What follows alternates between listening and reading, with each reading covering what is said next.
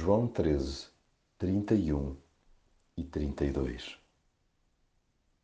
Depois de Judas sair, disse Jesus: Agora mesmo se manifestou a glória do Filho do Homem e a glória de Deus por ele.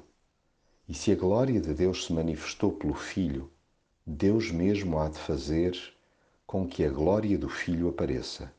E isto vai acontecer sem demora. Jesus espanta-nos todos os dias. Nas alturas mais improváveis, deixa-nos de boca aberta. Ficamos ciclicamente siderados diante da extravagância do seu amor.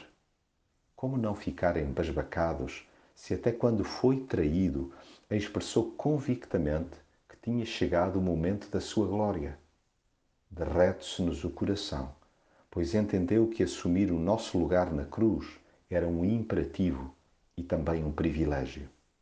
Mas escolheu dar destaque a Deus por via da sua plena obediência, decidindo honrar o Pai com a sua vida e abandonar-se para saldar a nossa dívida, colocando-nos assim de bem com Deus. Este ato gracioso, sem paralelo na história, enche-nos o peito de gratidão e a alma de paz. O sacrifício de Jesus ajuda-nos a perceber de vez que Deus sofre conosco e nos ama profundamente. Daí que, na hora certa, Deus faça resplandecer o nome de Jesus. Que tal venha a acontecer sem demora em cada vida.